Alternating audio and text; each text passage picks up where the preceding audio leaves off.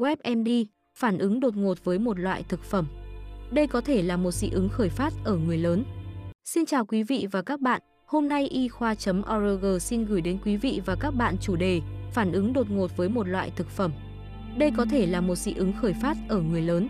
Thứ 6, ngày 25 tháng 2 năm 2022, theo Health News, khi bạn cắn vào một quả táo thì đột nhiên miệng của bạn bắt đầu ngứa gian.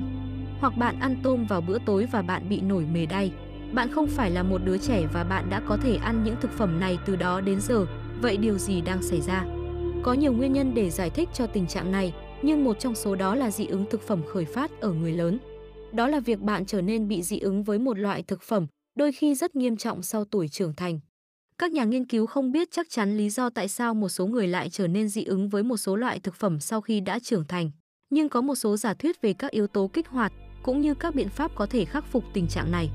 Có rất nhiều tình trạng về dị ứng thực phẩm và điều quan trọng ở đây là bạn phải thật sự hiểu được những gì đang diễn ra với bạn, vì một trong số chúng có thể có cách điều trị nếu như bạn nắm chắc được tình trạng của mình.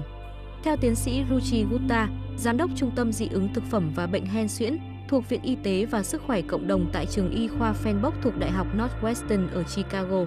Hơn 50 triệu người Mỹ bị dị ứng thực phẩm. Điều này xảy ra khi hệ miễn dịch của một người phản ứng quá mức với một thứ gì đó trong thực phẩm. Theo Đại học dị ứng, hen suyễn và miễn dịch học Hoa Kỳ. Theo nghiên cứu của Gupta, con số này bao gồm khoảng 10% người trưởng thành.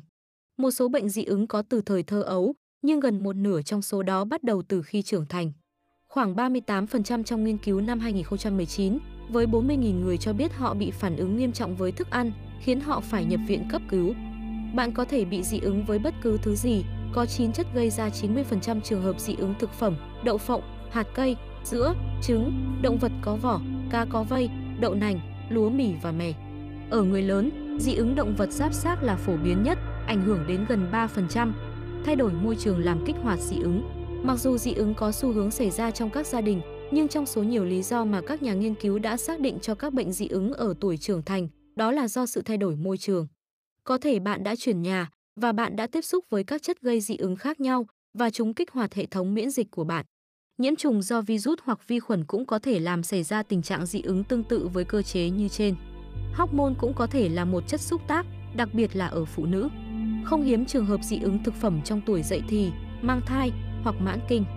Theo tiến sĩ Tania Elliott, người phát ngôn của Đại học dị ứng, hen suyễn và miễn dịch học Hoa Kỳ và là giảng viên tại New York University Langone Health ở thành phố New York cho biết, dị ứng xảy ra cao hơn một chút ở độ tuổi trưởng thành ở phụ nữ và chúng tôi chưa hiểu rõ về cơ chế, nhưng nó có thể liên quan đến những thay đổi trong nội tiết tố. Một số phụ nữ có thể bị dị ứng tồi tệ hơn trong các giai đoạn khác nhau của chu kỳ kinh nguyệt, cô nói. Một nguyên nhân khác có thể xảy ra, một số loại thuốc hoặc rượu có thể làm thay đổi nồng độ axit trong ruột, do đó, cơ thể ngừng phân hủy một số loại thực phẩm như trước đây. Điều này kích hoạt phản ứng miễn dịch qua trung gian IgE. Được Elliot mô tả là một thuật ngữ hay ho để nói rằng cơ thể chúng ta đang phản ứng bất thường với một thứ gì đó tự nhiên xảy ra trong môi trường. Phản ứng tự nhiên đó kích hoạt cơ thể giải phóng các hóa chất, bao gồm histamine, có thể gây ngứa, mẩn đỏ, sưng tấy và giãn nở các mạch máu, Elliot nói. Dị ứng có thể ảnh hưởng đến nhiều hệ thống cơ quan với các phản ứng trên da, nôn mửa, khó thở và giãn mạch máu. Sốc phản vệ là một phản ứng dị ứng nghiêm trọng, đe dọa tính mạng. Bác sĩ có thể yêu cầu bạn dùng epinephrine để bạn có thể nhanh chóng điều trị phản ứng nguy hiểm này. Bác sĩ chuyên khoa dị ứng có thể giúp chẩn đoán, không dung nạp được thực phẩm lại là một tình trạng khác. Các triệu chứng có thể bao gồm đầy hơi, mệt mỏi hoặc những triệu chứng khó chịu khác, có thể xuất hiện vài ngày sau đó thay vì trong vòng vài phút hoặc vài giờ. Nếu bạn gặp những triệu chứng đó, Elliot đề nghị nên ghi nhật ký ăn uống trong khoảng 2 tuần và sau đó để bác sĩ phân tích. Điều đó có thể dẫn đến một chế độ ăn kiêng loại bỏ để xác định thủ phạm. Việc bị ngứa miệng mà một số người bị sau khi cắn vào một quả táo tươi có thể là một tình trạng được gọi là hội chứng dị ứng miệng. Ví dụ, khi bạn bị dị ứng với phấn hoa của cây, bạn có thể bị phản ứng với việc ăn quả của cây đó. Ngoài cảm giác ngứa gian, bạn có thể bị phát ban hoặc nổi mề đay trên miệng. Nó không có khả năng gây ra sốc phản vệ và bạn có thể tiếp tục ăn thức ăn, Gupta nói. Điều quan trọng là phải nói chuyện với bác sĩ chuyên khoa dị ứng của bạn và bạn phải chắc rằng bạn biết điều gì đang xảy ra với bạn vì đôi khi nấu chín thức ăn có thể làm giảm phản ứng. Tuy nhiên, điều đó không đúng đối với những người bị phản ứng dị ứng nghiêm trọng. Đó là việc bạn phải hoàn toàn tránh xa những chất gây dị ứng đó, đồng thời cho biết thêm rằng việc chẩn đoán chính thức là rất quan trọng.